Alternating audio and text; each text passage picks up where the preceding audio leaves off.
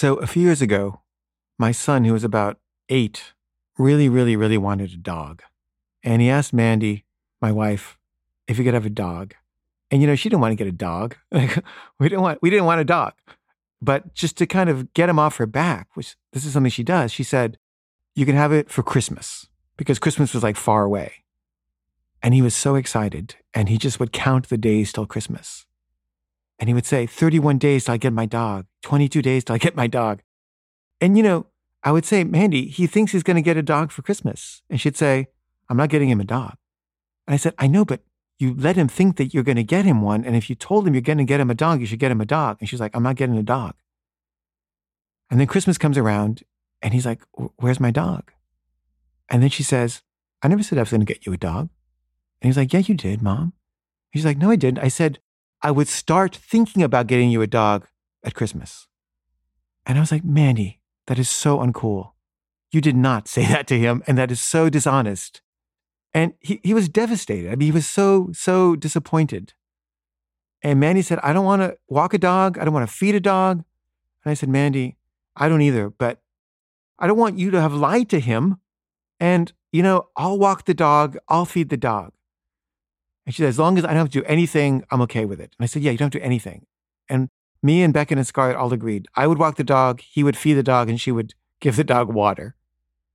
So we went to the animal shelter rescue place and we got a dog, and it was a Chihuahua, and he called it Ruffles. And Beckett loved this dog so much. I've never seen anything like it. All he would do is talk about the dog, hold the dog, pet the dog. He would do research on dogs. He would watch documentaries about dogs. He was just all about this dog and he was so perceptive. And he would talk about the way the dog moved its paws and the way the dog moved its tongue. And he just really was a, a keen observer of this dog and he just loved it to death. And the dog was traumatized, you know, like he, he'd been like, you know, not treated well in the pound from which he was rescued. And Mandy wanted to go to California with the kids to this camp, this outdoor camp that she liked to go to. And Beckett hated this camp, and she insisted that he loved the camp, and he didn't. But she insisted he did, and he had to go, and she wanted me to take the dog for a month. And I said, I can't. Uh, take the dog with you to the camp. But the camp wouldn't allow dogs. So it was decided that my sister, who lived in California, would take the dog while they were in the camp. And while the dog was at my sister's house, somebody rang the door. My sister's husband opened it, and the dog bolted. And my sister's husband ran after the dog, but he was really fast. And the dog got away. And my sister called me and said the dog had run away. And they were looking everywhere for like a week. While Mandy was at this camp, they went to every single pound in the area. They combed all the records of all the veterinary hospitals, and there was just no sign of the dog. And then finally, it was time to go back.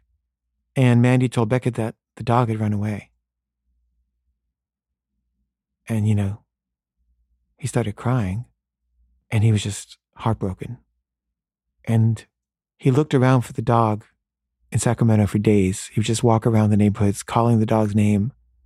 No dog. We hired a pet psychic to try to locate the dog for us. Didn't work. It was like the biggest tragedy of his life. He loved this dog more than anything, and the dog disappeared after just like a couple months. And we were like, we got to get him another dog. So as soon as they got back to New York, we went to the animal rescue place and we got an almost identical looking chihuahua. And Beckett named her Violet. And he loves her so, so much.